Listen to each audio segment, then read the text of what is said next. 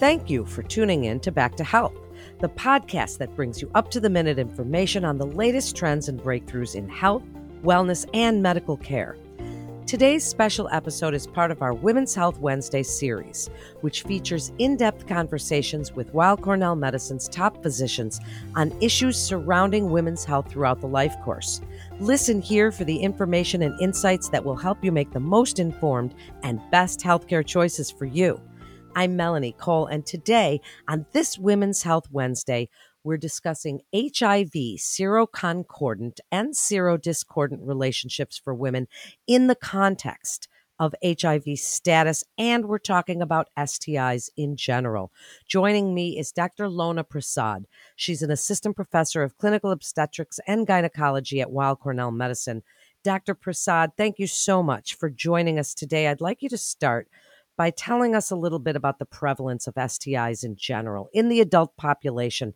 Are they on the rise? Are we seeing more of them in people that are finding themselves newly single? The most common that you're seeing, just kind of give us a brief overview. Sure. Thanks, Melanie, for having me today. It's a pleasure to be here. So, STI rates are definitely on the rise in the United States, with a notable increase in cases of syphilis, gonorrhea, and chlamydia and rates are highest in the under 25 age group. However, there's definitely been a rise in infections in the older population, and this is particularly those over 65. Those newly single may underestimate their risk and not necessarily take precautions such as condom use and STI testing before having sex, let's say with a new partner. Because of the age, there's a lack of concern about pregnancy, which also diminishes condom use. And now we have drugs, right, to treat erectile dysfunction in men, and hormone replacement therapy is available for women, which also helps the older population remain sexually active. There are also a larger number of older adults who live together in assisted living facilities, and it may have been many years since they received sexual health education.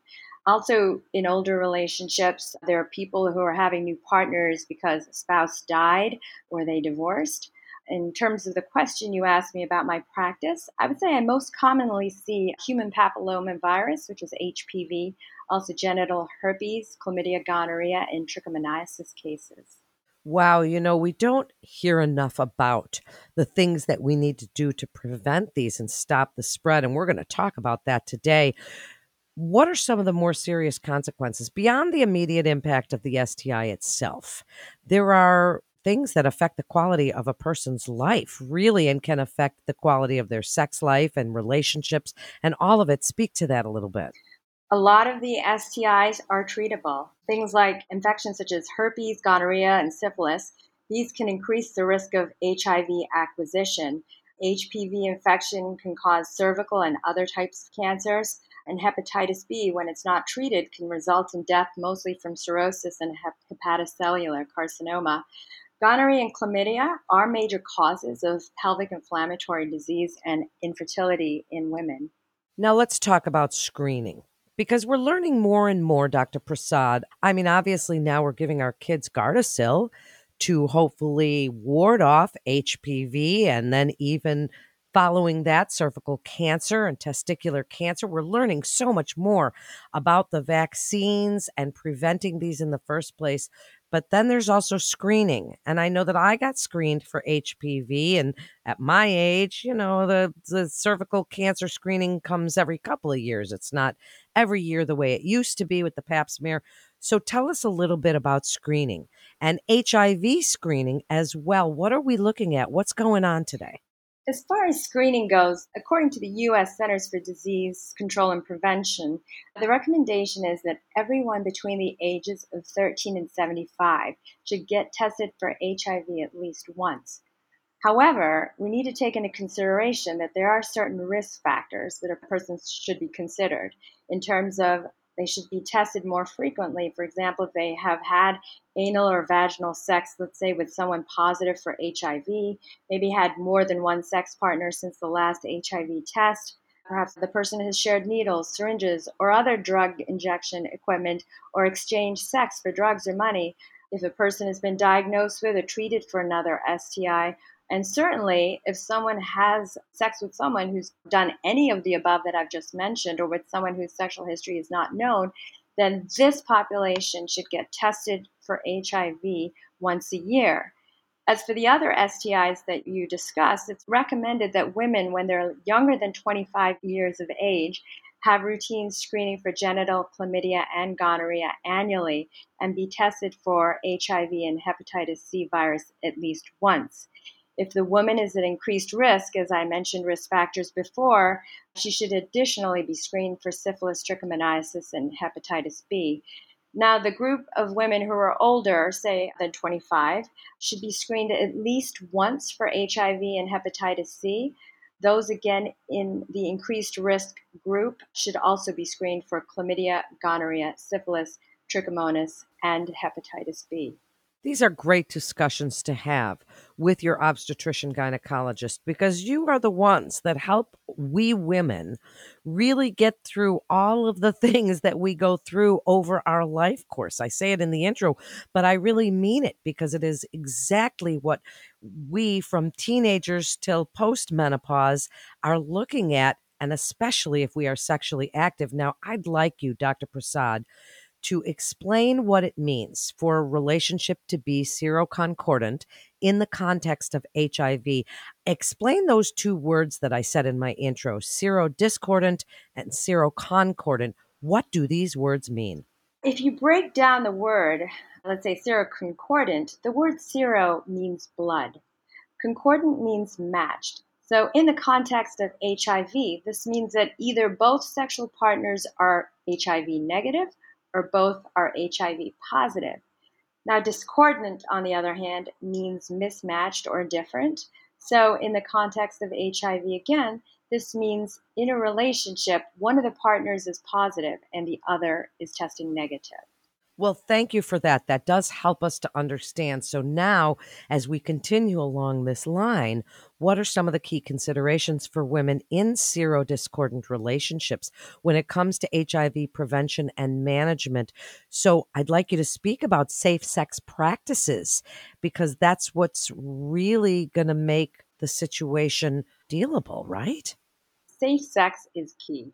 It's important to be aware of the viral load in the infected partner so when the HIV load is stably suppressed and low, and that's defined as less than 200 copies per milliliter, the transmission to the HIV negative partner has really not been reported.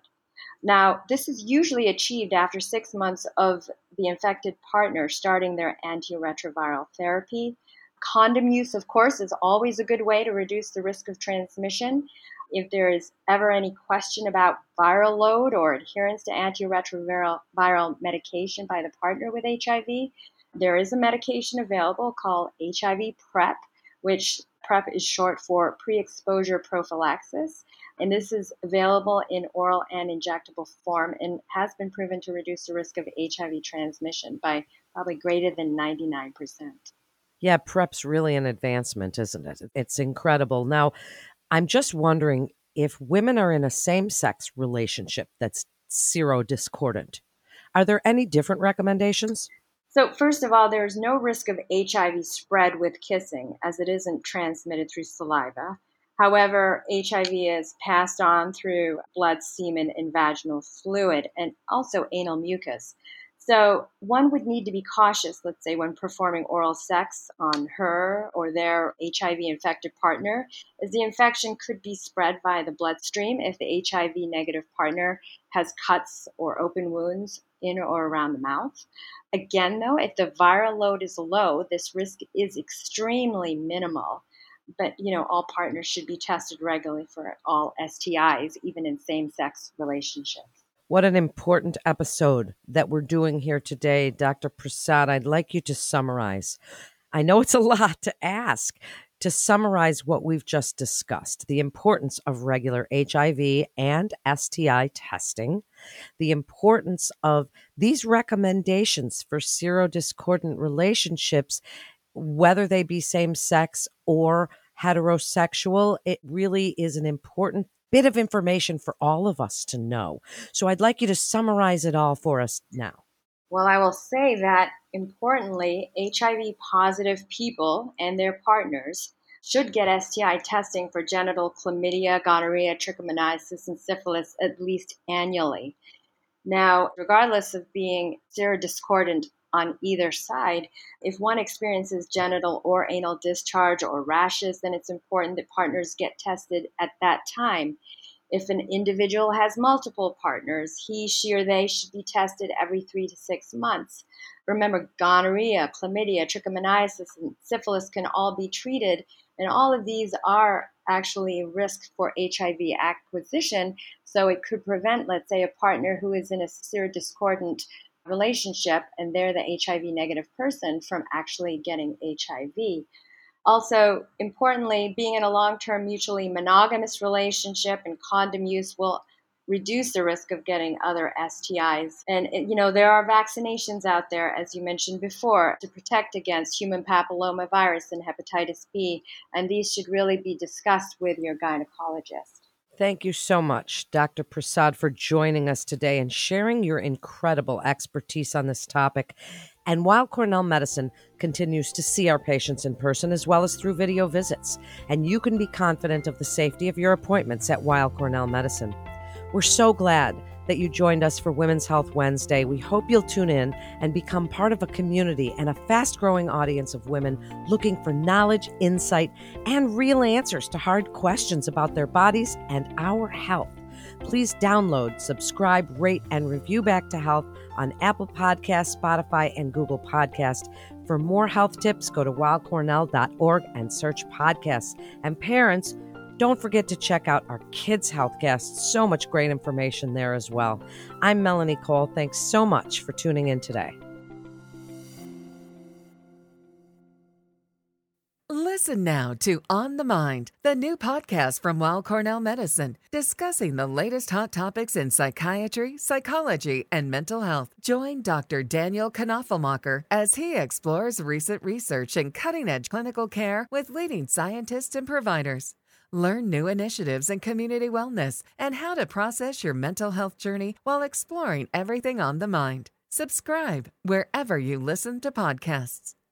All information contained in this podcast is intended for informational and educational purposes. The information is not intended nor suited to be a replacement or substitute for professional medical treatment or for professional medical advice relative to a specific medical question or condition. We urge you to always seek the advice of your physician or medical professional with respect to your medical condition or questions. Weill Cornell Medicine makes no warranty, guarantee, or representation as to the accuracy or sufficiency of the information featured in this podcast, and any reliance on such information is done at your own risk. Participants may have consulting, equity, board membership, or other relationships with pharmaceutical, biotech, or device companies unrelated to their role in this podcast. No payments have been made by any company to endorse any treatments, devices, or procedures, and Weill Cornell Medicine does not endorse, approve, or recommend any product, service, or entity mentioned in this podcast. Opinions expressed in this podcast are those of the speaker and do not represent the perspectives of Weill Cornell Medicine as an institution.